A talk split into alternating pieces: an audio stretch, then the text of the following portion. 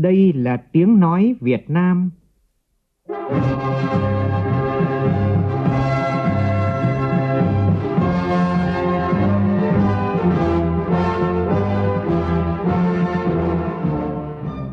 là tiếng nói Việt Nam, phát thanh từ Hà Nội, thủ đô nước Cộng hòa xã hội chủ nghĩa Việt Nam.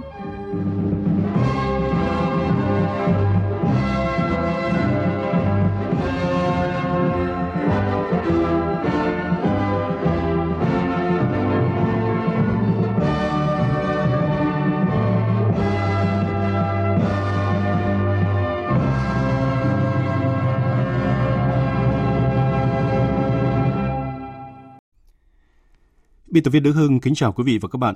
Mời quý vị và các bạn nghe chương trình Thời sự trưa của Đài Tiếng Nói Việt Nam với những thông tin đáng chú ý sau.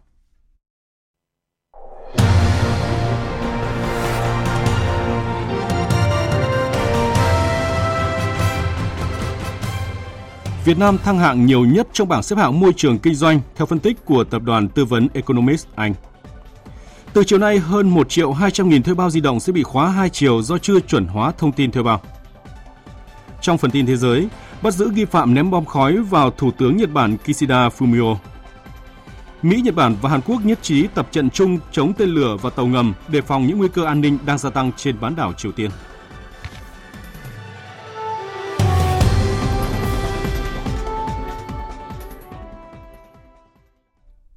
Bây giờ là nội dung chi tiết. Thưa quý vị và các bạn, sáng nay Phó Thủ tướng Trần Lưu Quang tới dự hội nghị công bố kế hoạch của tỉnh Thái Nguyên thời kỳ 2021-2030, tầm nhìn đến năm 2050.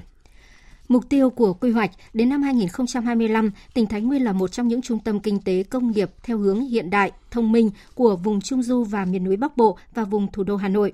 Đến năm 2030, tỉnh Thái Nguyên trở thành một trong những trung tâm sản xuất điện, điện tử, cơ khí chế tạo trình độ cao, trung tâm giáo dục đào tạo nguồn nhân lực chất lượng cao, trung tâm du lịch, trung tâm chuyển đổi số của khu vực Trung Du và miền núi Bắc Bộ, xây dựng thành phố Thái Nguyên trở thành một trong những uh, cực tăng tăng trưởng hạt nhân quan trọng trong phát triển kinh tế của vùng Trung Du và miền núi Bắc Bộ và vùng thủ đô Hà Nội. Về kinh tế, Thái Nguyên phấn đấu tốc độ tăng trưởng kinh tế GRDP đạt khoảng 8% đến 8,5% một năm. Quy mô kinh tế đạt khoảng 13,5 tỷ đô la, tổng vốn đầu tư toàn xã hội giai đoạn 2021-2030 khoảng 45 tỷ đô la cơ cấu kinh tế, công nghiệp xây dựng chiếm khoảng 60%, dịch vụ chiếm khoảng 32,8%, nông lâm nghiệp và thủy sản chiếm khoảng 7,2%. Đến năm 2050, Thái Nguyên phấn đấu xây dựng tỉnh Thái Nguyên đạt tiêu chuẩn để trở thành thành phố trực thuộc Trung ương, là một trong những trung tâm công nghiệp hiện đại của vùng thủ đô Hà Nội và cả nước. Trong chuyến thăm kỷ niệm 10 năm thiết lập quan hệ đối tác toàn diện Việt Nam và Hoa Kỳ, sáng nay Bộ trưởng Bộ Ngoại giao Bùi Thanh Sơn và Ngoại trưởng Hoa Kỳ Antony Blinken đã dự lễ động thổ khu phức hợp Đại sứ quán mới của Hoa Kỳ tại vị trí giao giữa công viên Cầu Giấy với phố Phạm Văn Bạch, quận Cầu Giấy, Hà Nội. Khu phức hợp Đại sứ quán Hoa Kỳ có tổng ngân sách 1,2 tỷ đô la Mỹ, quy mô 39.000 m2, trên khu đất có tổng diện tích 3,2 ha. Tòa nhà mới của đại sứ quán sẽ cao 8 tầng và đủ lớn để toàn bộ nhân sự sứ quán cũng sẽ có thể tăng số quầy làm thủ tục lãnh sự lên gấp 4 lần hiện nay. Thưa quý vị và các bạn, sáng nay tại Hà Nội đã diễn ra Diễn đàn Doanh nghiệp Việt Nam-Pháp.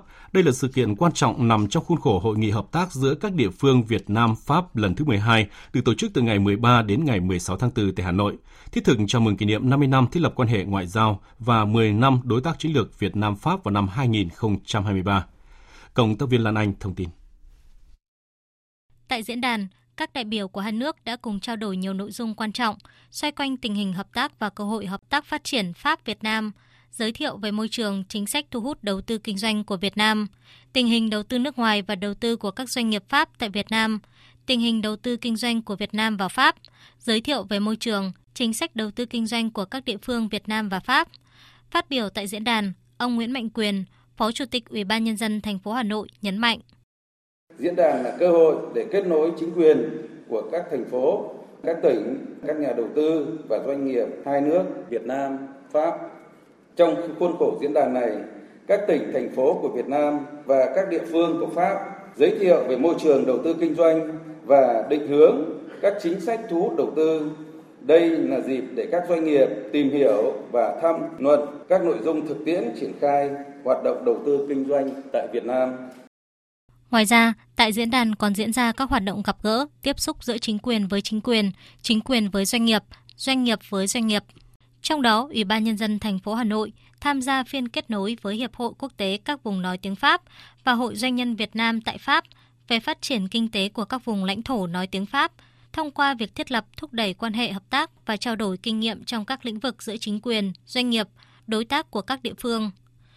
Với những nội dung trao đổi, thảo luận mang tính thiết thực, Diễn đàn Doanh nghiệp Việt Nam Pháp được đánh giá là cơ hội để tăng cường quảng bá, giới thiệu truyền thống văn hóa, tiềm năng và những thành tựu kinh tế xã hội của thủ đô Hà Nội và các địa phương Việt Nam, đồng thời củng cố tăng cường mối quan hệ đang có, mở rộng giao lưu hợp tác giữa đối tác mới của các địa phương Việt Nam và Pháp. Cơ quan nghiên cứu và phân tích thuộc tập đoàn tư vấn Economics Group Anh vừa công bố bảng xếp hạng môi trường kinh doanh toàn cầu quý 2 năm nay, trong đó ghi nhận Việt Nam có mức tăng thăng hạng nhiều nhất trong số các nền kinh tế được xếp hạng. Cơ quan phân tích đưa ra nhiều hạng mục đánh giá hoạt động quản lý kinh tế trong 5 năm qua và triển vọng 5 năm tới của các quốc gia, vùng lãnh thổ. Qua đó, đánh giá chất lượng hoặc mức độ hấp dẫn của môi trường kinh doanh tại 82 quốc gia và nền kinh tế. Những quốc gia cải thiện nhiều nhất trong bảng xếp hạng trong năm qua là Việt Nam, Thái Lan, Bỉ, Thụy Điển, Ấn Độ và Costa Rica. Trong đó, Việt Nam được đánh giá là có động lực lớn nhất, tăng 12 bậc trong bảng xếp hạng, trong khi Thái Lan tăng 10 bậc và Ấn Độ tăng 6 bậc. Trong bảng xếp hạng năm 2023, Singapore giữ vững vị trí là môi trường kinh doanh tốt nhất thế giới trong năm thứ 15 liên tiếp và sẽ tiếp tục là địa điểm tốt nhất để triển khai hoạt động kinh doanh trong 5 năm tới. Trong khi đó, các nước hạ bậc đáng kể nhất là Trung Quốc, Bahrain, Chile và Slovakia. Thưa quý vị và các bạn, trong 3 tháng đầu năm, xuất khẩu thủy sản của nước ta đạt giá trị 1,85 tỷ đô la Mỹ, giảm hơn 27% so với quý 1 năm ngoái. Vậy nguyên nhân do đâu dẫn đến sự sụt giảm này và những diễn biến mới trong hoạt động xuất khẩu thủy sản trong thời gian tới? Phóng viên Đài tiếng nói Việt Nam có bài viết về nội dung này. Theo Hiệp hội Chế biến và Xuất khẩu Thủy sản Việt Nam VASEP, thị trường thế giới vẫn bị tác động nặng nề bởi lạm phát, kinh tế suy giảm khiến nhu cầu tiêu thụ thủy sản sụt giảm, dẫn đến lượng và giá xuất khẩu thủy sản của Việt Nam trong quý đầu năm nay cũng giảm theo. Đáng chú ý, xuất khẩu của hầu hết các mặt hàng thủy sản chủ lực giảm từ 8 đến 39%. Trong 3 tháng đầu năm, Hoa Kỳ, Trung Quốc và Hồng Kông vẫn là các thị trường nhập khẩu thủy sản lớn nhất của nước ta, lần lượt đạt giá trị 237 triệu đô la và 230 triệu đô la. Thị trường Hoa Kỳ có sự sụt giảm 50%. Ông Ngô Việt Trường, giám đốc công ty thủy sản Việt Trường cho rằng, thời gian tới Trung Quốc sẽ là thị trường tăng trưởng tốt do nhu cầu tiêu dùng ở đây vẫn tăng cao còn đối với hàng chả cá xuất đi ờ, thị trường châu Á thì cơ bản thì vẫn ờ, tạm ổn. Về vấn đề đầu ra cho sản phẩm chả cá, Trung, Hàn, Nhật thì mình vẫn đang xuất. Mà đợt sau dịch thì Trung Quốc ờ, tiêu thụ sản phẩm chả cá của mình nhiều hơn. Thông tin từ cơ quan chức năng cho biết, mặt hàng hải sản chế biến, hàng thủy sản đưa vào siêu thị các nước sẽ có sự chuyển biến trong các quý tiếp theo. Ông Trương Đình Hòe, Tổng thư ký Hiệp hội Chế biến và Xuất khẩu Thủy sản Việt Nam cho biết, khi mà thị trường Trung Quốc bắt đầu mà có những cái chuyển hướng về vấn đề phục hồi thì các cái thị trường khác sẽ bắt đầu có những cái dấu hiệu tiếp theo đặc biệt là cho cái phân khúc là hàng siêu thị do nó là một cái sản phẩm thực phẩm thiết yếu. Xuất khẩu thủy sản sụt giảm trong quý một năm nay có nguyên nhân chủ yếu do nhu cầu tiêu dùng thế giới sụt giảm. Thời điểm này các doanh nghiệp, hộ nông dân sản xuất kinh doanh thủy sản cần chủ động theo dõi nắm bắt thông tin thị trường, cải thiện chất lượng sản phẩm bằng các biện pháp kỹ thuật, công nghệ, giúp hạ giá thành, tăng sức cạnh tranh cho mặt hàng thủy sản. Đây là bước chuẩn bị quan trọng để xuất khẩu thủy sản tăng trưởng trong giai đoạn tới đây. Theo Bộ Nông nghiệp và Phát triển Nông thôn, xây dựng thành công đề án phát triển bền vững 1 triệu hecta lúa chất lượng cao gắn với tăng trưởng xanh, vùng đồng bằng sông Cửu Long sẽ giảm sự cạnh tranh giữa các doanh nghiệp về vùng nguyên liệu, qua đó quyết định sức cạnh tranh trên thị trường của hạt gạo Việt Nam. Tuy nhiên, để làm được điều này cần có sự tham gia của các hợp tác xã, doanh nghiệp và phải có cơ chế tổ chức lại sản xuất. Phóng viên Minh Long thông tin. Thứ trưởng Bộ Nông nghiệp và Phát triển Nông thôn Trần Thanh Nam cho rằng với sự quyết tâm từ các địa phương, sự vào cuộc của các chuyên gia và sự đồng tình của các doanh nghiệp, đề án phát triển 1 triệu hecta lúa chất lượng cao gắn với tăng trưởng xanh vùng đồng bằng sông Cửu Long kỳ vọng sẽ đem lại hiệu quả cao, tạo được vùng nguyên liệu sản xuất lúa quy mô lớn, nâng giá trị gia tăng chuỗi lúa gạo tăng thu nhập cho người dân, giảm phát thải khí nhà kính. Để hợp tác xã đủ năng lực tham gia đề án, Bộ sẽ tăng cường tuyên truyền, thu hút sự tham gia của hợp tác xã, nông dân. Bên cạnh đó, nhà nước cũng sẽ hỗ trợ chính sách, hướng dẫn để hợp tác xã tham gia, đẩy mạnh xây dựng mối liên kết giữa nông dân với hợp tác xã, giữa hợp tác xã với doanh nghiệp. Thứ trưởng Trần Thanh Nam nói: nâng cao cái năng lực các cái hợp tác xã nông nghiệp để đảm đương được các cái vùng nguyên liệu này. Và đây là những vùng nguyên liệu chính của các cái hợp tác xã, chứ không thể nào mà đi tổ chức cho từng hộ dân được. Cái vùng nguyên liệu này khuyến khích các doanh nghiệp tham gia vào cái chuỗi liên kết sản xuất.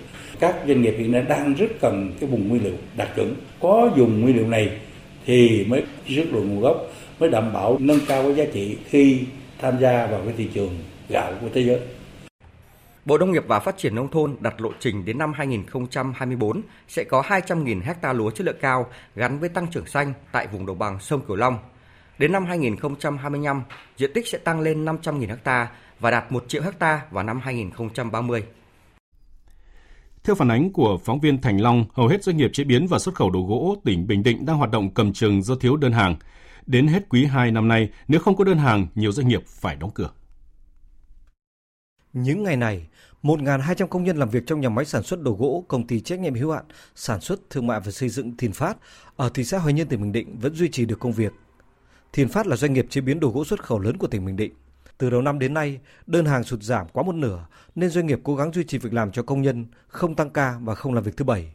Công ty Thiên Phát đang thực hiện bù lương cho mỗi công nhân trong bối cảnh không tăng ca, cố gắng duy trì mức thu nhập bình quân 7 triệu đồng một người mỗi tháng Bà Đào Thị Thanh Thúy, giám đốc điều hành công ty trách nhiệm hữu hạn sản xuất, thương mại và xây dựng Thiên Phát cho biết, hai thị trường chính của ngành gỗ là Mỹ và châu Âu gần như không đặt hàng.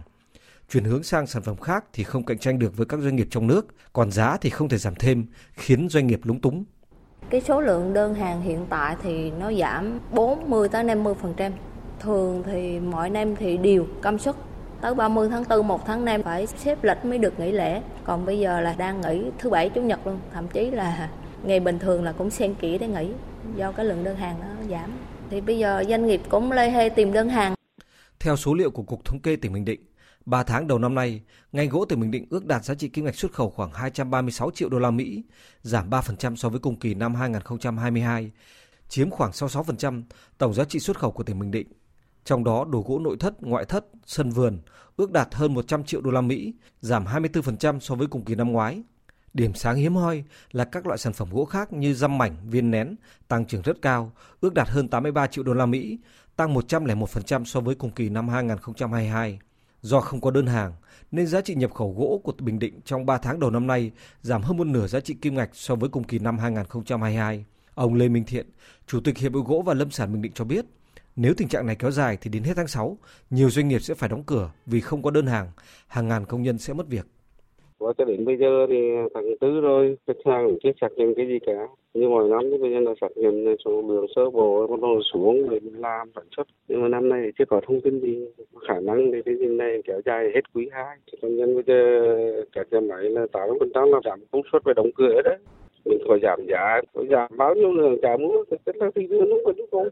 Ông Phạm Anh Tuấn, Chủ tịch Ủy ban dân tỉnh Bình Định cho biết, Trước khó khăn về thị trường xuất khẩu gỗ, tỉnh hỗ trợ các doanh nghiệp tìm giải pháp thay thế bằng cách tìm kiếm thị trường mới, tập trung xuất khẩu các mặt hàng nông sản. Quý một vừa rồi gỗ bị ảnh hưởng rất nặng vì không có đơn hàng và theo dự báo của các doanh nghiệp gỗ thì phải cuối quý 2 chúng ta mới làm được. Bù lại là hiện nay chúng tôi cùng với Sở Công Thương và Sở Nông nghiệp và các doanh nghiệp tập trung chuyển hướng xuất khẩu các sản phẩm nông sản, đặc biệt là các sản phẩm ô cốp trên địa bàn, tìm đường ra cho các sản phẩm ô cốp này về sản phẩm nông nghiệp phải có các nhà máy chế biến để xuất khẩu.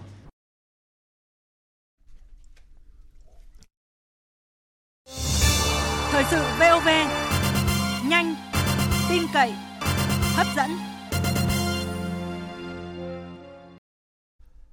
Chương trình thời sự trưa tiếp tục với các tin đáng chú ý khác. Sáng nay, Thành đoàn Thành phố Hồ Chí Minh tổ chức hội nghị sơ kết 2 năm thực hiện đề án số 01 năm 2021 của Ban Thường vụ Thành ủy về hỗ trợ phát triển tài năng trẻ và lãnh đạo tương lai của thành phố. Tin của Vũ Hường, phóng viên thường trú tại thành phố Hồ Chí Minh. Tại hội nghị, ngoài một số kết quả đạt được, các đại biểu tập trung phân tích nguyên nhân chủ yếu khiến việc triển khai đề án chưa được như kỳ vọng, đó là chế độ lương thấp, áp lực công việc lớn và chưa có các cơ chế đặt hàng cụ thể về các vấn đề khó khăn của thành phố, khiến việc thu hút tài năng trẻ, tạo động lực cho đội ngũ lãnh đạo tương lai của thành phố Hồ Chí Minh chưa phát triển một cách mạnh mẽ. Anh Nguyễn Đăng Khoa, bí thư đoàn khối dân chính đảng thành phố cho biết, có nhiều nguyên nhân dẫn đến việc chưa thu hút tài năng trẻ làm việc cho các khối cơ quan khu vực công như mức lương chênh lệch giữa nhà nước thấp hơn nhiều so với lương trung bình của người lao động tại doanh nghiệp ở thành phố Hồ Chí Minh, áp lực công việc lớn, cứ một công chức cấp xã phụ trách tương đương khoảng 1.400 người dân. Thêm vào đó, cơ hội phát triển nghề nghiệp, môi trường làm việc cũng chưa thực sự thu hút người trẻ. Anh Khoa cũng dẫn chứng, từ năm 2018 đến nay, thành phố vẫn chưa tuyển dụng được sinh viên xuất sắc vào làm việc trong hệ thống chính trị. Tỷ lệ công chức trẻ đang rất ít, trong khi đây là lực lượng có thể tiếp thu nhanh sự năng động, sáng tạo, đổi mới. Theo anh Khoa, bên cạnh cơ chế chính sách có tính thu hút, các cơ quan đơn vị của thành phố cũng cần khảo sát các yếu tố tạo động lực cho công chức, viên chức trẻ làm việc. Đó là cơ sở định hướng để có kế hoạch đào tạo bồi dưỡng nguồn lãnh đạo trẻ, chú trọng bồi dưỡng năng lực thực tiễn và khơi dậy tính năng động sáng tạo của cán bộ công chức. Cũng cần phải đặt mình vào một cái vị thế đó là mình cũng phải cạnh tranh về nguồn nhân lực trẻ với khu vực tư. Chứ chúng ta không thể nào ngồi rằng là cứ đợi ra thông báo thi tuyển công chức thì hiển nhiên là người trẻ người giỏi sẽ về với chúng ta. Hôm nay 15 tháng 4 là hạn cuối cùng để người dân thực hiện việc chuẩn hóa thông tin thuê bao di động, nếu không SIM điện thoại sẽ bị khóa hai chiều. Đến ngày 15 tháng 5 nếu không cập nhật thông tin, các thuê bao này sẽ bị nhà mạng thu hồi số. Theo thống kê của Bộ Thông tin và Truyền thông, tính đến thời điểm này, còn khoảng 1 triệu 200 nghìn thuê bao có nguy cơ bị khóa hai chiều, trên tổng số gần 3 triệu 900 nghìn thuê bao cần phải chuẩn hóa lại thông tin. Một tháng sau khi khóa hai chiều, số thuê bao sẽ bị thu hồi và nhà mạng sẽ chấm dứt hợp đồng theo quy định. Và sang ngày mai khi bị khóa hai chiều, người dùng cần ra ngay các điểm giao dịch hoặc gọi điện tới tổng đài chăm sóc khách hàng của các nhà mạng để được hỗ trợ về bổ sung thông tin để mở khóa. Còn nếu tiếp tục không thực hiện chuẩn hóa thông tin thì đến ngày 15 tháng 5, nhà mạng sẽ thu hồi SIM. Chuyển sang thông tin đáng chú ý khác. Trong 7 ngày qua, cả nước ghi nhận 849 ca mắc mới, trung bình có 120 ca mắc mới mỗi ngày, tăng 4,2 lần so với 7 ngày trước đó. Riêng ngày 13 tháng 4 ghi nhận gần 500 ca mắc mới. Theo Bộ Y tế, dịch COVID-19 hiện vẫn là tình trạng khẩn cấp về sức khỏe cộng đồng quốc tế, tiềm ẩn nguy cơ bùng phát với các biến thể mới. Để đảm bảo công tác phòng chống dịch bệnh COVID-19, Sở Y tế thành phố Cần Thơ đã xây dựng hai phương án phòng chống dịch trên địa bàn.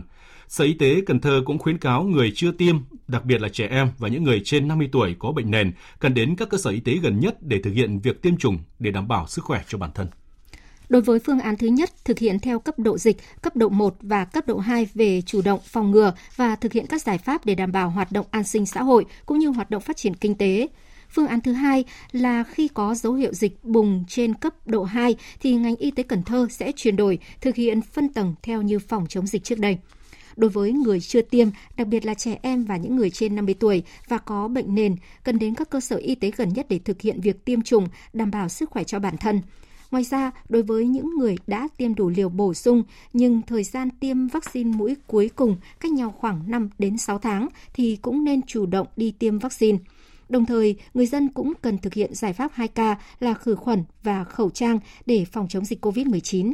Ông Phạm Phú Trường Giang, Phó Giám đốc Sở Y tế thành phố Cần Thơ cho biết. Ngành y tế cũng tiếp nhận của Bộ Y tế là hơn 30 à, ngàn à, liều à, AstraZeneca là thế hệ mới. Hiện tại giờ cái ờ, tiến độ tiêm á, phố Cần Thơ chúng ta đã tiêm được ờ, 89% ờ, đối với người lớn trên 18 và trẻ em dưới 18 thì chúng tôi cũng tiêm được khoảng 88 phần trăm. Thì phấn đấu trong vòng một ngày nữa thì sẽ tiêm hết cái cái liều vaccine được cấp và cũng sẽ tiếp tục tiếp nhận cái liều vaccine mới để mà tiếp tục triển khai thực hiện cái việc mà tiêm bổ sung. Thưa quý vị và các bạn, gần một năm sau trận lũ quét kinh hoàng xảy ra tại xã Tà Cạ và thị trấn Mường Xén, huyện biên giới Kỳ Sơn, tỉnh Nghệ An, hàng chục hộ dân mất nhà cửa vẫn hoàn toàn sống trong cảnh tạm bợ. Đang nói là sắp đến mùa mưa, nhưng nhiều hộ vẫn bất an trong những ngôi nhà tạm ngay vùng tâm lũ vừa đi qua.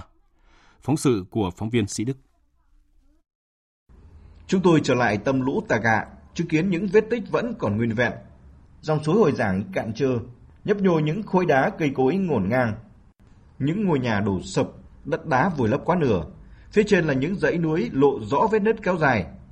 Ngồi bên ngôi nhà mới được dựng tạm, bà Lô Thị Tâm vẫn chưa hết bàng hoàng khi nhớ lại trận lũ kinh hoàng ập đến, san lấp ba ngôi nhà mẹ con bà và hàng chục nhà dân. Bà Tâm còn có hai người con mất đi nhà cửa do lũ quét, đang phải đi ở nhờ nhà trường. Không có sự lựa chọn, bà cũng như hàng chục hộ dân khác đang phải đánh đu với tử thần bên dòng suối hồi giảng. Điều đáng nói là hiện nay phía trên đỉnh núi khu vực tâm lũ này xuất hiện nhiều vết nứt lớn, nguy cơ trôi trượt xuống nhà dân bất cứ lúc nào.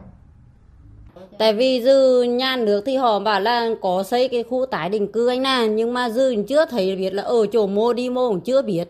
Nhà em ở đây thì cũng là ở tạm cho quá Tết rồi, vì cái đợt đó là cuối năm rồi. Dư mùa mưa sắp đến rồi thì nhà em phải lo chứ. Còn đi đi mô, ở mô thì dư chưa thấy nhà nước nói cái chi cả, cán bộ nói cái chi cả. Chưa họ nói đi chơi thì đi nhưng mà chưa họ chưa làm, chưa biết được khi mô đi.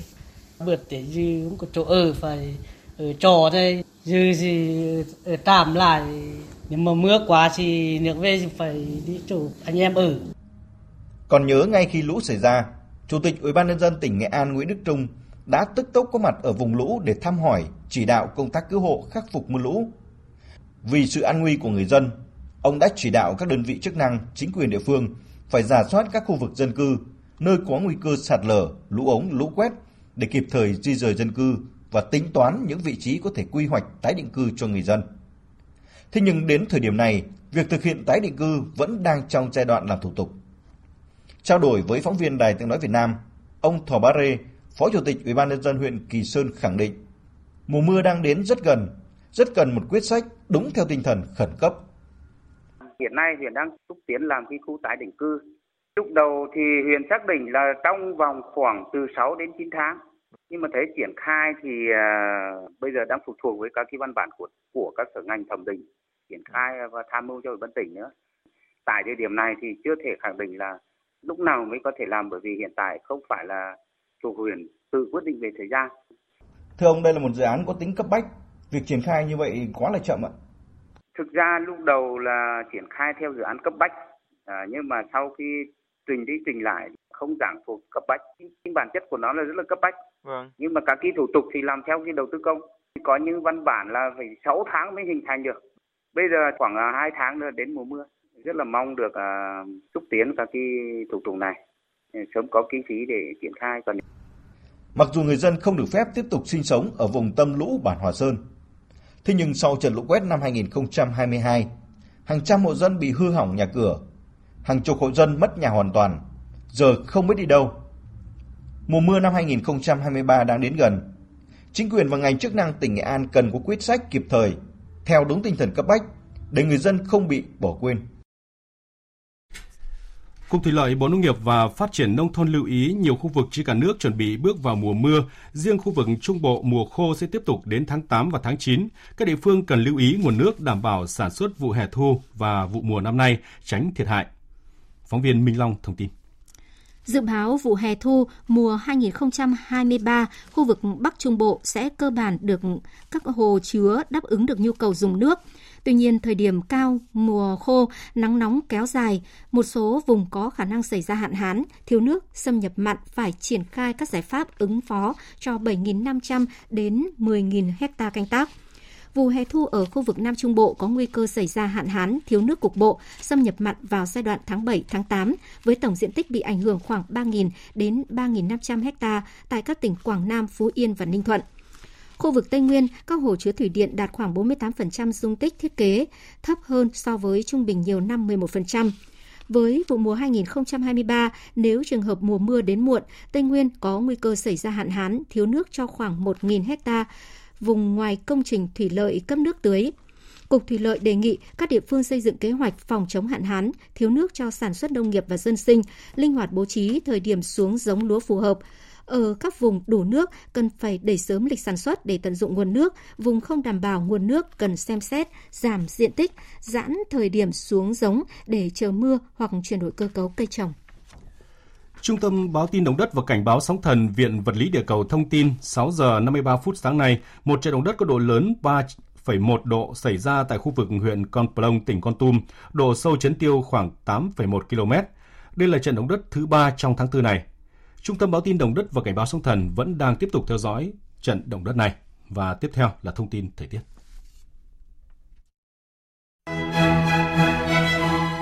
Thưa quý vị và các bạn, hiện nay ở phía Đông Bắc Bộ, các tỉnh Hòa Bình và Bắc Trung Bộ đã có mưa rào và rông, cục bộ có nơi mưa to.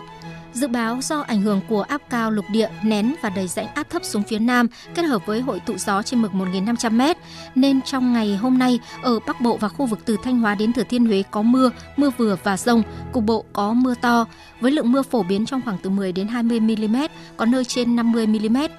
Phía Đông Bắc Bộ và Bắc Trung Bộ, đêm nay và sáng mai trời lạnh, vùng núi có nơi trời rét. Ở Bắc Vịnh Bắc Bộ có gió Đông Bắc mạnh dần lên cấp 4, cấp 5, giật cấp 6, cấp 7, sóng biển cao từ 1 đến 2 mét. Ngoài ra do ảnh hưởng của rãnh áp thấp xích đạo hoạt động yếu nên chiều tối và đêm nay khu vực Nam Bộ có mưa rào và rông rải rác, cục bộ có mưa vừa mưa to. Trong mưa rông có khả năng xảy ra lốc, xét, mưa đá và gió giật mạnh. Mưa to cục bộ có khả năng gây tình trạng ngập úng tại các vùng trũng thấp. Chương trình thời sự trưa tiếp tục với phần tin thế giới. Vào khoảng 11 giờ 30 phút trưa nay theo giờ địa phương, một tiếng nổ lớn đã phát ra tại khu vực cảng cá Saikazaki của tỉnh Okayama, Nhật Bản, ngay nơi trước khi Thủ tướng Kishida Fumio chuẩn bị tham gia diễn thuyết tại đây. Thủ tướng đã được sơ tán ngay khỏi hiện trường. Phóng viên Bùi Hùng, thường trú tại Nhật Bản đưa tin. Theo thông tin ban đầu, Thủ tướng Fumio an toàn. Ngoài ra cũng chưa có thông tin nào về số người bị thương vong cho đến thời điểm hiện tại. Thủ tướng Fumio được cho là đã đến khu vực này để thị sát và có buổi diễn thuyết trước cuộc bầu cử địa phương diễn ra sắp tới đây. Camera an ninh cho thấy có một người đàn ông ném ra một vật giống như trang sức cổ màu vàng, sau đó thì tiếng nổ phát ra. Cảnh sát đã khống chế và bắt giữ người đàn ông này ngay sau đó. Hiện cảnh sát đang tiến hành điều tra sự việc và đảm bảo an toàn cho Thủ tướng Kishida Fumio. Tổng thống Mỹ Joe Biden cho biết ông đã quyết định tranh cử nhiệm kỳ 2 và sẽ sớm chính thức công bố chiến dịch tái tranh cử. Tổng thống Joe Biden ờ, từ lâu ngỏ ý muốn tái tranh cử, nhưng việc chưa có thông báo chính thức khiến cho những người ủng hộ không biết liệu nhà lãnh đạo 80 tuổi của Đảng Dân Chủ có thực sự cam kết tranh cử thêm 4 năm nữa hay không. Sau hậu trường, các cố vấn thân cận và các đồng minh đã bắt đầu thực hiện các bước để xây dựng nền tảng cho chiến dịch tranh cử và bộ máy gây quỹ trước thềm cuộc bầu cử năm 2024. Mục tiêu dự kiến của Tổng thống Biden là hoàn thành công việc sau nhiệm kỳ đầu tiên, trong đó đã giành một số chiến thắng về lập pháp được Quốc hội duyệt chi hàng tỷ đô la quỹ liên bang để chống đại dịch COVID-19 và nguy cơ cơ sở hạ tầng mới. Tuy nhiên, tuổi tác khiến cho cuộc tái tranh cử của ông trở thành canh bạc lịch sử và rủi ro đối với Đảng Dân Chủ, trong bối cảnh phải đối mặt với một lộ trình bầu cử khó khăn để nắm giữ Thượng viện vào năm 2024. Kết quả cuộc thăm dò dư luận do Fusipol tiến hành cho thấy sẽ không chính đảng nào giành chiến thắng áp đảo trong cuộc tổng tuyển cử ở Thái Lan diễn ra vào ngày 14 tháng 5 tới đây. Phóng viên Đài tiếng nói Việt Nam thường trú tại Thái Lan đưa tin. Superpol đã tiến hành cuộc thăm dò ý kiến từ ngày 5 đến ngày 13 tháng 4 đối với 6.073 cử tri ngẫu nhiên ở thủ đô Bangkok và 76 tỉnh của Thái Lan. Theo đó, Đảng Vì nước Thái sẽ giành được nhiều ghế hạ nghị sĩ nhất trong cuộc bầu cử này với 160 trên 500 ghế, trong đó có 133 trên 400 ghế theo khu vực bầu cử và 27 trên 100 ghế theo danh sách đảng. Kết quả thăm dò cũng cho biết 185 trên 500 ghế tại Hạ viện sẽ là kịch bản khả quan nhất mà đảng này có thể giành được, trong khi thấp nhất sẽ là 135 ghế. Đảng viên nước Thái được cho sẽ giữ lại hầu hết các ghế hạ nghị sĩ mà đảng này đã giành được trong cuộc bầu cử năm 2019 ở khu vực nông thôn phía Bắc và Đông Bắc Thái Lan. Đảng Tự do Thái đứng thứ hai với 121 ghế. Đảng Quyền lực Nhà nước Nhân dân đứng thứ ba với 64 ghế. Trong khi đó, Đảng Quốc gia Thái Thống nhất của đương kim Thủ tướng Prayut mới được thành lập từ năm 2021, dự kiến sẽ giành được 35 ghế theo khu vực bầu cử và 8 ghế theo danh sách đảng, đưa tổng số ghế đảng này giành được là 43 ghế. Đảng Dân Chủ có khả năng giành được 52 ghế, Đảng Tiến Lên dự kiến chỉ giành được 22 ghế, 38 ghế còn lại trong Hạ viện, trong đó có 24 ghế theo khu vực bầu cử và 14 ghế theo danh sách đảng sẽ được chia cho các đảng nhỏ khác. Với kết quả thăm dò dư luận này, sẽ không có chính đảng nào có đủ số ghế cần thiết để tự đứng ra thành lập chính phủ mới ở Thái Lan sau tổng tuyển cử năm 2023. Mỹ, Nhật Bản và Hàn Quốc vừa đạt được sự đồng thuận trong việc thường xuyên tiến hành các cuộc tập trận chung chống tên lửa và tàu ngầm để đề phòng những nguy cơ an ninh đang gia tăng trên bán đảo Triều Tiên. Quyết định được đưa ra ngay sau khi Triều Tiên xác nhận lần đầu tiên thử nghiệm tên lửa đạn đạo xuyên lục địa Hoa Sông 18 các động thái quân sự liên tiếp của các bên dự báo sẽ tiếp tục gia tăng áp lực trên bán đảo Triều Tiên. Biên tập viên Hồng Nhung thông tin. Thông tin từ Bộ Quốc phòng Hàn Quốc hôm nay cho biết, thỏa thuận về việc tổ chức thường xuyên các cuộc tập trận chống tên lửa và tàu ngầm chung giữa ba nước đạt được sau cuộc đối thoại quốc phòng ba bên diễn ra hôm qua tại thủ đô Washington, Mỹ. Theo đó, ba nước quyết định sẽ tiến hành các cuộc tập trận chống tên lửa và tàu ngầm thường xuyên, cũng như thực hiện các cuộc tham vấn về cách thức nối lại các chương trình huấn luyện ba bên. Trong đó có các nội dung về ngăn chặn và chống cướp biển. Quyết định được đưa ra trong bối cảnh căng thẳng lại gia tăng liên quan đến các vụ thử tên lửa của Triều Tiên, mà gần đây nhất là vụ thử tên lửa đạn đạo xuyên lục địa Hoa Sông 18, sử dụng nhiên liệu rắn, vừa được Triều Tiên xác nhận. Theo đánh giá của các chuyên gia và giới phân tích, động thái quân sự liên tiếp của các bên dự báo sẽ khiến tình hình trên bán đảo Triều Tiên tiếp tục căng thẳng trong thời gian tới. Các động thái ăn miếng trả miếng của các bên liên quan diễn ra với tần suất ngày càng nhiều, khiến dư luận không khỏi quan ngại. Trong một tuyên bố gần đây về Triều Tiên tại cuộc họp Hội đồng Bảo an Liên Hợp Quốc, đại diện thường trực Nga tại Liên Hợp Quốc bà Esti Geneva đã nhấn mạnh rằng một lần nữa, chúng ta cần tập trung sự chú ý đến trách nhiệm đặc biệt của Mỹ và các đồng minh của họ, những người đã áp dụng chính sách, áp dụng các biện pháp trừng phạt và áp lực khác đối với Triều Tiên như một phần của cái gọi là khái niệm răn đe mở rộng của họ. Điều này đã dẫn đến sự gia tăng hoạt động quân sự ở Đông Bắc Á. Và rõ ràng điều này chỉ làm giảm khả năng tìm thấy một giải pháp ngoại giao cho các vấn đề ở bán đảo Triều Tiên. Giới quan sát kêu gọi Mỹ cùng các đồng minh và Triều Tiên cần sớm mở ra các cuộc đàm phán tương tự như hai hội nghị thượng đỉnh năm 2018 và 2019 để căng thẳng không đi quá xa. Nếu các bên không có sự thay đổi quan điểm và nhượng bộ, căng thẳng trên bán đảo Triều Tiên sẽ còn tiếp diễn. Trung Quốc và Brazil ký hàng loạt văn kiện hợp tác song phương các thỏa thuận được ký kết ngay sau cuộc gặp giữa Chủ tịch Trung Quốc Tập Cận Bình và Tổng thống Brazil Lula da Silva diễn ra hôm qua, dự báo triển vọng hợp tác mạnh mẽ giữa hai nước trong thời gian tới. Biên tập viên Đài tiếng nói Việt Nam thông tin. Tại cuộc gặp, Tổng bí thư Chủ tịch Trung Quốc Tập Cận Bình khẳng định phía Trung Quốc đặt quan hệ với Brazil ở vị trí ưu tiên trong chính sách ngoại giao, sẵn sàng hợp tác mở ra tương lai mới cho quan hệ song phương. Tổng thống Brazil Lula da Silva bày tỏ mong muốn mở rộng hợp tác trên các lĩnh vực, hoan nghênh doanh nghiệp Trung Quốc đến hợp tác đầu tư, thúc đẩy chuyển đổi số và phát triển carbon thấp, góp phần đẩy nhanh quá trình tái công nghiệp hóa ở Brazil. Ngay sau cuộc gặp, Chủ tịch Trung Quốc Tập Cận Bình và Tổng thống Brazil Lula da Silva đã chứng kiến lễ ký hàng loạt văn kiện hợp tác song phương trên các lĩnh vực thương mại, đầu tư, kinh tế số, đổi mới khoa học công nghệ, thông tin viễn thông, giảm nghèo, kiểm dịch và hàng không vũ trụ. Việc ký kết hàng loạt thỏa thuận hợp tác giữa Brazil và Trung Quốc dự báo về triển vọng hợp tác mạnh mẽ giữa hai nước trong thời gian tới.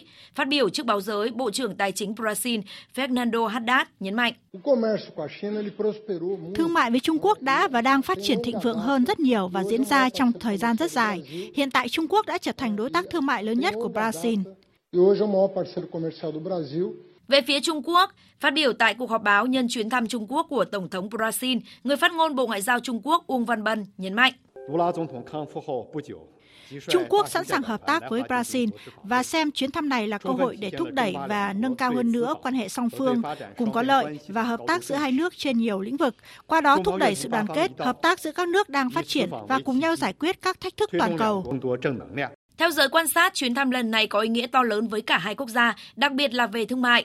Brazil đang kỳ vọng có thể tận dụng công nghệ từ nền kinh tế hàng đầu châu Á nhằm thúc đẩy quá trình công nghiệp hóa đất nước. Trong khi đó, nhiều doanh nghiệp Trung Quốc, đặc biệt là ông lớn ngành viễn thông Huawei, đang muốn tìm kiếm cơ hội kinh doanh ở Brazil. Theo dữ liệu do chính phủ Brazil vừa công bố, Trung Quốc hiện là thị trường xuất khẩu hàng hóa lớn nhất của quốc gia Nam Mỹ này trong năm 2022 với kim ngạch đạt hơn 91,2 tỷ đô la. Ở chiều ngược lại, Brazil cũng nhập khẩu hàng hóa chủ yếu là từ Trung Quốc với hơn 61,5 tỷ đô la.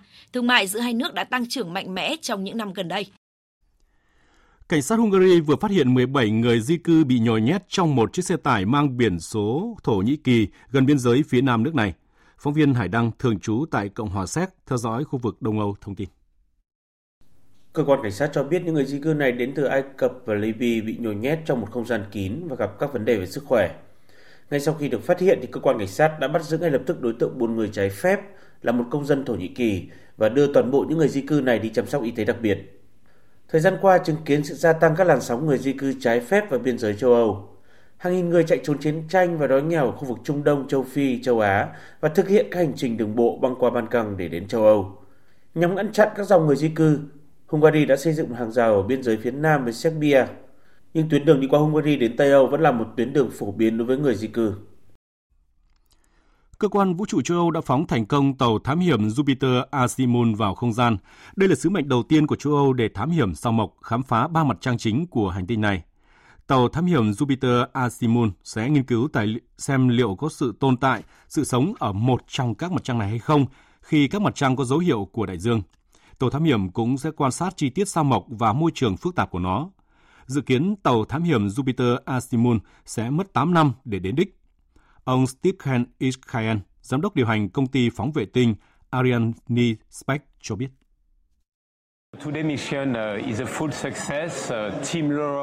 Đây là một thành công trọn vẹn. Châu Âu đã hoàn thành xuất sắc sứ mệnh đầu tiên. Bây giờ là khởi đầu cho hành trình 8 năm của tàu thám hiểm Jupiter Icy Moon. Không chỉ thu gom rác thải nhựa, một nhóm tình nguyện của Anh đã biến những rác thải này thành những tác phẩm nghệ thuật đẹp mắt. Cách làm đặc biệt này không chỉ giúp bảo vệ môi trường mà còn nâng cao nhận thức của mọi người về vấn đề rác thải nhựa. Dưới ánh nắng rực rỡ của những ngày đầu xuân, nhìn từ xa bãi biển Tregang ở vùng Cornwall, tây nam xứ England của nước Anh đẹp như một bức tranh phong cảnh màu nước. Nhưng đến gần hơn, du khách sẽ thấy trên bãi cát là hàng triệu hạt nhựa siêu nhỏ gây ô nhiễm môi trường. Ở bãi biển được mệnh danh là viên ngọc quý của địa phương này. Những hạt nhựa nhỏ được gọi là nước mắt nàng tiên cá, có kích thước từ 1 đến 5 mm và là một nguyên liệu thô trong ngành công nghiệp nhựa. Những hạt này được thải ra ngoài môi trường qua những con sông, ống nước với số lượng lên tới hơn 11.500 tỷ viên mỗi năm, gây nguy hiểm cho các loài sinh vật biển. Nhận thức rõ tác hại của các hạt nhựa có màu sắc bắt mắt đối với môi trường biển, ông Rob Anon. 65 tuổi, một nhà sáng tạo nghệ thuật và nhà hoạt động môi trường, cùng các thành viên trong một nhóm gồm khoảng 10 người đã tham gia dọn dẹp bãi biển Triganto. Trong 6 năm qua, họ sử dụng một thiết bị tự chế từ chậu nhựa, tấm lưới lớn và một bộ ống. Thiết bị này có thể phân tách rác thải nhựa khỏi rác thải tự nhiên và cát nhờ hệ thống lọc nổi trên mặt nước. Rác thải nhựa sau đó được phân loại và tái chế thành những tác phẩm nghệ thuật độc đáo. Số rác nhựa không thể tái chế sẽ được tiêu hủy. Ông Rob Anon chia sẻ. Mới đầu khi làm công việc này, tôi thực sự rất ngạc nhiên. Tôi tự hỏi tại sao lại có nhiều rác như vậy ở đại dương và bờ biển. Sau này nhờ sự giúp đỡ của những người tình nguyện khác, chúng tôi ngày càng thu được nhiều rác thải, trong đó có rác thải nhựa hơn. Chúng tôi làm những việc này để mong mọi người hãy thay đổi thói quen vứt rác ra môi trường biển.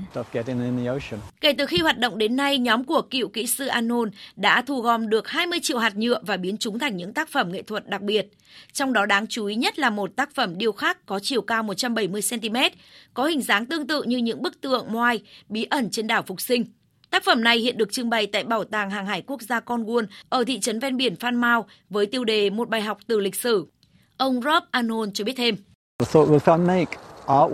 Khi thu gom được nhiều rác thải nhựa đến vậy, tôi đã tự nhủ tại sao mình không tận dụng làm gì đó từ số rác thải này nhỉ? Và sau đó chúng tôi đã tạo ra những tác phẩm nghệ thuật để gây sự chú ý, với mong muốn điều này sẽ nâng cao nhận thức của mọi người, kết nối mọi người hơn về vấn đề ô nhiễm rác thải nhựa. Vấn nạn ô nhiễm rác thải nhựa không thể phân hủy hoặc khó phân hủy đang trở nên cấp thiết không chỉ ở Anh mà còn trên toàn cầu. Đây được xem là thách thức môi trường lớn thứ hai trên thế giới sau biến đổi khí hậu. Theo Quỹ Bảo vệ Thiên nhiên Thế giới, tổng lượng rác thải nhựa trong đại dương hiện đã tăng 50% trong 5 năm qua. Cứ mỗi phút lại có một lượng nhựa tương đương một chiếc xe chở rác đổ xuống biển. Lượng nhựa đổ vào đại dương được dự báo sẽ tăng gấp 3 lần vào năm 2040.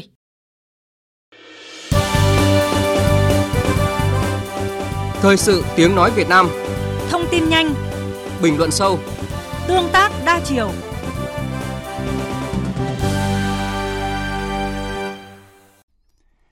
Thưa quý vị và các bạn, những ngày này, người Việt gốc Lào sinh sống tại xã Krong Anna, huyện Buôn Đôn, tỉnh Đắk Lắk đang hòa mình vào không khí rộn ràng dịp Tết Bun Pi May, Tết Lào. Sau hơn 3 năm bị tạm hoãn do dịch bệnh, năm nay các hoạt động vui Tết cổ truyền của dân tộc Lào được tổ chức trở, trở lại tại làng đảo Buôn Đôn với quy mô hoành tráng, bài bản, nhiều chương trình hấp dẫn. Hờ Xíu, phóng viên Đài tiếng nói Việt Nam thường trú tại khu vực Tây Nguyên phản ánh. Rút sợi chỉ màu đã được thắt sẵn từ tráp đựng lễ vật bằng bạc. Bà Năng Đăm Lào ở Buôn Trí, xã Krông Na, nhanh tay hơ đầu sợi chỉ trên nến sáp ong, rồi nhúng vào ly nước nguội, sau đó làm lễ trên cổ tay của người khách quý ngồi đối diện. Ba lẩm nhẩm lời cầu chúc may mắn, bình an trong năm mới. Theo bà Năng Năm Lào, đây là nghi thức truyền thống của người Lào, được thực hiện trong nhiều dịp lễ quan trọng. Đặc biệt không thể thiếu trong dịp Tết cổ truyền Bun Pimay, được người dân địa phương lưu giữ đến ngày nay. Tết Lào cái này là mỗi năm thì cứ con cháu xuống thăm là tổ chức ờ, buộc tay chúc may mắn năm mới ừ, cho mình khỏe rồi cái này là cưới này cũng có không bỏ được cái này rồi có mà chúc may mắn là năm mới thế này cũng không bỏ được Tết Lào hay còn gọi là Bun Pimay là Tết theo Phật lịch ở Lào, được tổ chức từ ngày 14 đến ngày 16 hàng năm tại Buôn Trí, xã Krông Na, huyện Buôn Đôn, nơi có cộng đồng người Việt gốc Lào sinh sống từ hàng trăm năm nay. Trong những ngày Tết, người dân sẽ tổ chức nhiều hoạt động vui chơi truyền thống như té nước, buộc chỉ cổ tay, nghi lễ tắm Phật, thả đèn hoa đăng trên sông, biểu diễn âm nhạc truyền thống, múa lăm vong, với những ý nghĩa tốt đẹp hướng về cội nguồn, bản sắc văn hóa của dân tộc. Bà Hờ Trong Râng, người Mân Ông Lào ở Buôn Trí, kể. Thường thường là tháng tư là năm nào cũng có Tết cổ truyền vui chơi là mới kéo hai ba ngày đấy Rồi cho hoạt động vui chơi té nước là cột tay là là chúc sức khỏe Dân ở đây là rất là vui Theo ông Phạm Trung Nghĩa, Chủ tịch Ủy ban Nhân dân huyện Buôn Đôn, Cộng đồng người Việt gốc Lào tại huyện Buôn Đôn hiện có khoảng 100 hộ dân với hơn 300 người, sinh sống tập trung tại Buôn Trí, xã Krông Na. Trải qua hàng trăm năm định cư, người dân vẫn lưu giữ được nhiều nét văn hóa truyền thống trong sinh hoạt tín ngưỡng, ẩm thực và trang phục. Với sự cộng cư đan xen của nhiều dân tộc như Ede, Mông, Kinh đã tạo nên một vùng dân cư đa văn hóa rất đặc sắc, là điểm nhấn về du lịch tại địa phương. Trong những năm qua, chính quyền địa phương thường xuyên phối hợp với các tổ chức, đơn vị doanh nghiệp tổ chức Tết Bun Pimay nhằm tạo không gian giao lưu văn hóa cho người dân địa phương, đồng thời định hướng trở thành sự kiện văn hóa có quy mô lớn hơn để phát triển du lịch. Ông Phạm Trung Nghĩa nói. Dịp Tết Bun Mây của người Lào thì à, huyện cũng đã có một cái chương trình à, tổ chức à, lễ Tết cho người đồng bào Lào trên địa bàn huyện Buôn Đôn. Trong năm 2023 thì huyện cũng cố gắng tổ chức cái Tết tốt hơn vì các năm trước thì liên quan đến dịch Covid thì cũng không tổ chức được. Cho nên là năm nay thì kế hoạch tổ chức lễ cũng như là Tết Bun Mây của người Lào được phối hợp chặt chẽ giữa huyện và xã cũng như là các cái ban ngành để cố gắng làm sao đấy khởi động lại một cái lễ Tết của người Lào và thu hút các cái khách du lịch đến với địa phương. Với nét đặc sắc của văn hóa dân tộc Lào và có những điều kiện tiềm năng lợi thế để phát triển du lịch, Buôn Trí, xã Krông Na, huyện Buôn Đôn đã được tỉnh Đắk Lắk lựa chọn để hỗ trợ phát triển du lịch cộng đồng trong năm nay. Việc duy trì và nâng tầm hoạt động Tết Lào được kỳ vọng sẽ tạo ra những giá trị tích cực trong việc thu hút du khách, tạo nguồn thu nhập cho người dân thông qua những giá trị văn hóa truyền thống.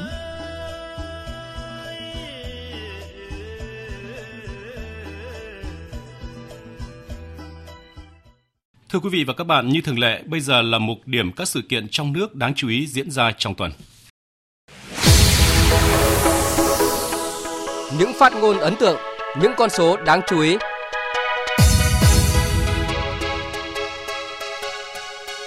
Chủ tịch nước Võ Văn Thưởng và đoàn đại biểu cấp cao Việt Nam đã kết thúc tốt đẹp chuyến thăm chính thức Cộng hòa Dân chủ Nhân dân Lào. Trong chuyến thăm này, lãnh đạo hai nước đều khẳng định dành ưu tiên cao nhất vun đắp cho mối quan hệ đặc biệt với nhiều định hướng hợp tác quan trọng được thống nhất. Tôi mong rằng với quyết tâm của lãnh đạo và nhân dân hai nước, quan hệ hữu nghị hợp tác Việt Nam Lào sẽ không ngừng đơm hoa thơm, kết trái ngọt vì hạnh phúc của nhân dân hai nước, vì hòa bình, ổn định, hợp tác và phát triển ở khu vực và trên thế giới. Tổng Bí thư Chủ tịch nước Lào Thongloun Sisoulith tin tưởng dành ưu tiên cao nhất cho mối quan hệ đặc biệt Việt-Lào.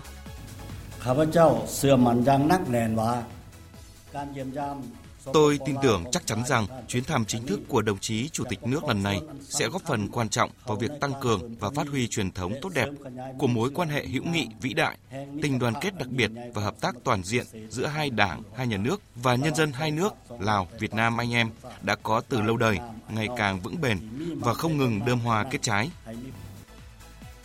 Chuyến thăm chính thức Lào của Chủ tịch nước Võ Văn Thưởng tiếp tục đóng góp vào việc giữ gìn và phát huy tình hữu nghị vĩ đại, đoàn kết đặc biệt, hợp tác toàn diện để quan hệ hai nước cùng hướng tới tầm cao mới trong tương lai.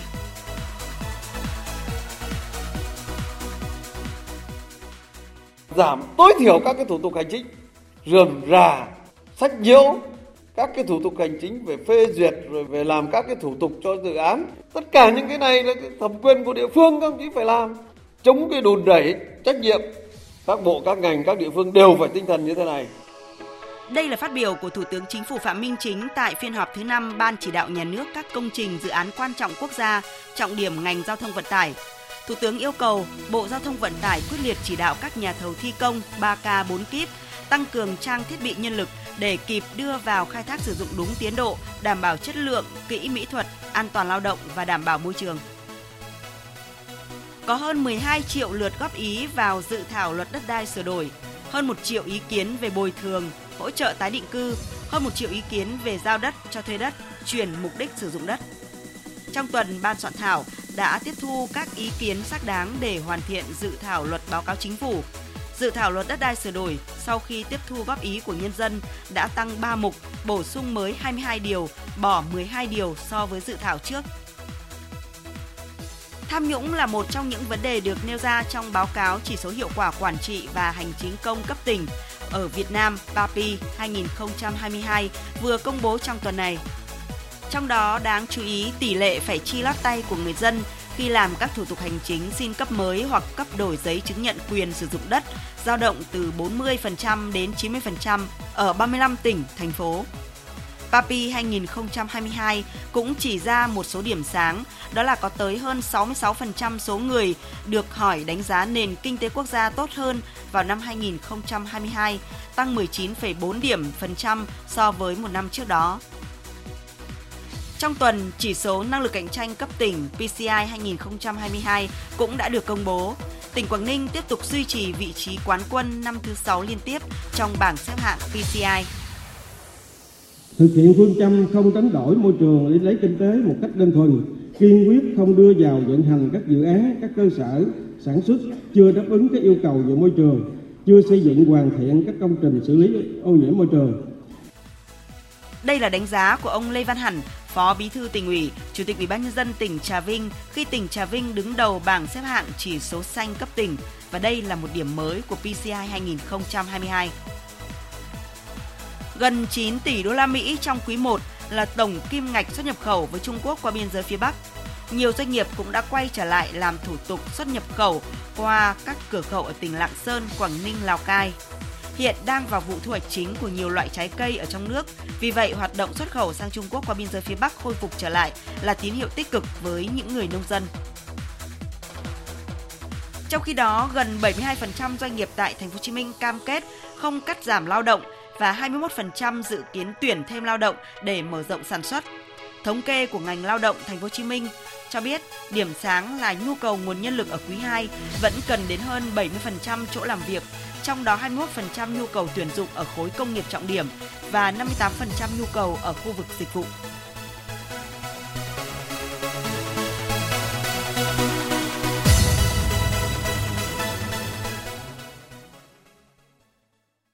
Tiếp tục chương trình thời sự trưa nay là trang tin thể thao.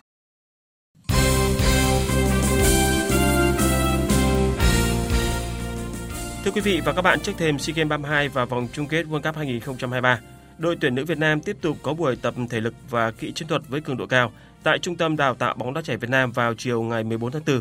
Chia sẻ tại buổi tập, huấn luyện viên Mai Đức Trung khẳng định Ờ, vừa rồi và mưa suốt như thế chúng tôi vẫn tập và vẫn đảm bảo được giao án. Mưa nó không ảnh hưởng gì đến cái sự luyện tập của chúng tôi cả. Chính vì thế chúng tôi có tăng cường thể lực, tăng cường sức mạnh đấy. Đến nay ấy thì tất cả đều thực hiện tốt, ờ, đều đảm bảo được cái yêu cầu của ban huấn luyện chúng tôi. Theo kế hoạch, đội tuyển nữ Việt Nam sẽ có chuyến tập huấn tại Osaka, Nhật Bản từ ngày 17 cho đến ngày 30 tháng 4. Trong chuyến tập huấn ở Nhật Bản, đội tuyển sẽ có 3 trận giao hữu, đó sẽ là những đối thủ có chất lượng. Huấn luyện viên Mai Đức Trung cho biết. Mặc dù cái ờ, thi đấu giao hữu tại Nhật Bản lần này chỉ có 3 trận đấu thôi. Thế nhưng mà phải nói là chúng ta có những cái đội mà chất lượng. Những cái trận đấu đấy là chúng tôi tiếp tục lóc ghép đội hình và thử nghiệm. Thế và tập trung vào những cái sự chuẩn bị của chúng ta như tiếp tục tăng thể lực. Thế vừa qua chúng tôi được ờ, một tuần ở đây, chúng tôi cũng đã nâng cao về thể lực. Thế và kỹ chiến thuật. Sang đấy, tôi tôi lại tiếp tục nâng cao cái thể lực và cái chiến thuật để chúng ta làm ra phải hoàn chỉnh nhất để chúng ta sang Campuchia thi đấu ờ, SEA Games. Tại SEA Games 32, đội tuyển Pencast Việt Nam sẽ tham gia tranh tài ở 13 trên tổng số 20 hạng cân. Ban tổ chức nước chủ nhà Campuchia đã cắt nhiều hạng cân được coi là thế mạnh của Pencast Việt Nam. Điều này khiến nhiều võ sĩ Việt Nam phải ép cân để có đủ điều kiện thi đấu tại SEA Games 32. Việc ép cân đang gây ra khá nhiều khó khăn cho nhiều thành viên đội tuyển Pencastilat Việt Nam. Võ sĩ Quang Thị Thu Nghĩa chia sẻ. Em tập 11 năm nay, tính đến đây là 11 năm mà em chưa ép cân bao giờ. Thì một, em thấy rất là mệt. Em bị mất ngủ rất là nhiều. Bây giờ em cũng đang bị mất ngủ. Không chỉ gặp khó khăn trong tập luyện, các vận động viên còn gặp trở ngại khi phải làm quen với luật thi đấu mới. Huấn luyện viên Nguyễn Văn Hùng cho biết. Ngay từ ban đầu chúng tôi cũng đã gần như là chối tay các vận động viên là chỉ dùng một tay, chứ là không được sử dụng hai tay nữa. Thì đến bây giờ thì các vận động viên của chúng ta cũng đạt khoảng 90%. Tại SEA Games 31, đội tuyển Pencastilat Việt Nam đã giành tới 6 huy chương vàng và đứng nhất toàn đoàn. Nhưng với những yếu tố chủ quan và cả khách quan, nên tại SEA Games 32 diễn ra tại Campuchia, toàn đội chỉ đặt mục tiêu phấn đấu giành 3 huy chương vàng. Để chuẩn bị cho SEA Games 32, đội tuyển đấu kiếm Việt Nam đang tích cực tập luyện nhằm giữ vị trí số 1 Đông Nam Á. Ở đại hội năm nay, niềm hy vọng của đấu kiếm Việt Nam vẫn đặt vào một số vận động viên cừ cựu như là Vũ Thành An, Nguyễn Văn Quyết, Nguyễn Minh Quang, Nguyễn Tiến Nhật, Bùi Thị Thu Hà.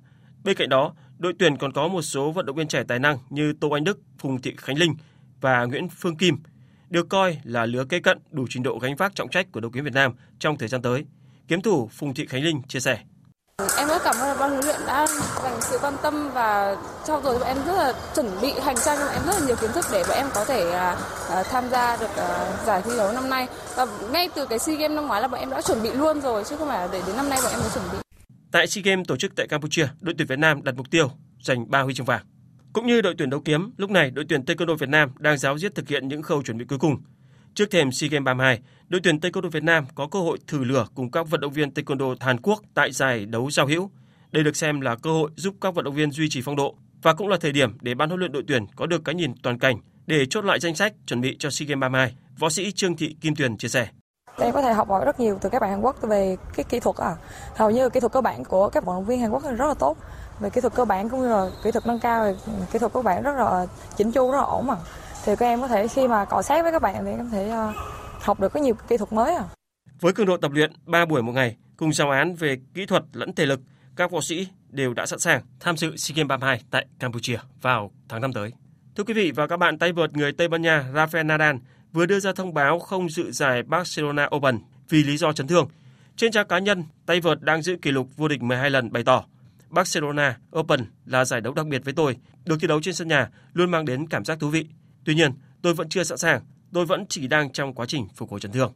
Trước đó Nadal bị giãn xương sườn khi tham dự giải BNP Paribas Open. Sau vài tuần điều trị chấn thương, các bác sĩ xác định tay vợt sinh năm 1986 chưa có được thể trạng tốt nhất để thi đấu trở lại. Dự kiến chủ nhân của 21 danh hiệu Grand Slam sẽ trở lại vào tháng 5 để tham dự giải quần vợt Madrid Open 2023. Dự báo thời tiết Phía Tây Bắc Bộ nhiều mây, chiều có mưa, mưa rào rải rác và có nơi có rông, đêm có mưa vài nơi. Riêng Lai Châu, Điện Biên có mây, chiều nắng, đêm không mưa, gió nhẹ, nhiệt độ từ 21 đến 31 độ, riêng khu Tây Bắc có nơi dưới 20 độ. Phía Đông Bắc Bộ và Thanh Hóa nhiều mây có mưa, mưa rào rải rác và có nơi có rông, đêm có mưa vài nơi, gió Đông Bắc đến Đông cấp 2, cấp 3, đêm trời lạnh, vùng núi có nơi trời rét, nhiệt độ từ 19 đến 28 độ, vùng núi có nơi dưới 19 độ. Khu vực từ Nghệ An đến Thừa Thiên Huế nhiều mây có mưa, mưa vừa và rông, cục bộ có mưa to, đêm có mưa, mưa rào rải rác và có nơi có rông, gió nhẹ. Trong mưa rông có khả năng xảy ra lốc, xét, mưa đá và gió giật mạnh, nhiệt độ từ 22 đến 28 độ. Khu vực từ Đà Nẵng đến Bình Thuận có mây, có mưa rào và rông vài nơi, gió Đông Nam cấp 2, cấp 3, nhiệt độ từ 25 đến 33 độ, có nơi trên 33 độ. Tây Nguyên và Nam Bộ có mây, chiều nắng, chiều tối và tối có mưa rào và rông rải rác, cục bộ có mưa vừa, đêm có mưa rào và rông vài nơi, gió nhẹ. Trong mưa rông có khả năng xảy ra lốc, xét, mưa đá và gió giật mạnh, nhiệt độ từ 20 đến 33 độ, khu vực Nam Bộ có nơi trên 35 độ. Khu vực Hà Nội nhiều mây có mưa, mưa rào rải rác và có nơi có rông, đêm không mưa, gió đông bắc đến đông cấp 2, cấp 3, đêm trời lạnh, nhiệt độ từ 20 đến 27 độ. Dự báo thời tiết biển Vịnh Bắc Bộ, chiều có mưa rào và rông rải rác, sau có mưa rào vài nơi. Trong mưa rông có khả năng xảy ra lốc xoáy và gió giật mạnh. Tầm nhìn xa trên 10 km, giảm xuống từ 4 đến 10 km trong mưa. Gió Đông Bắc đến Đông cấp 3, cấp 4.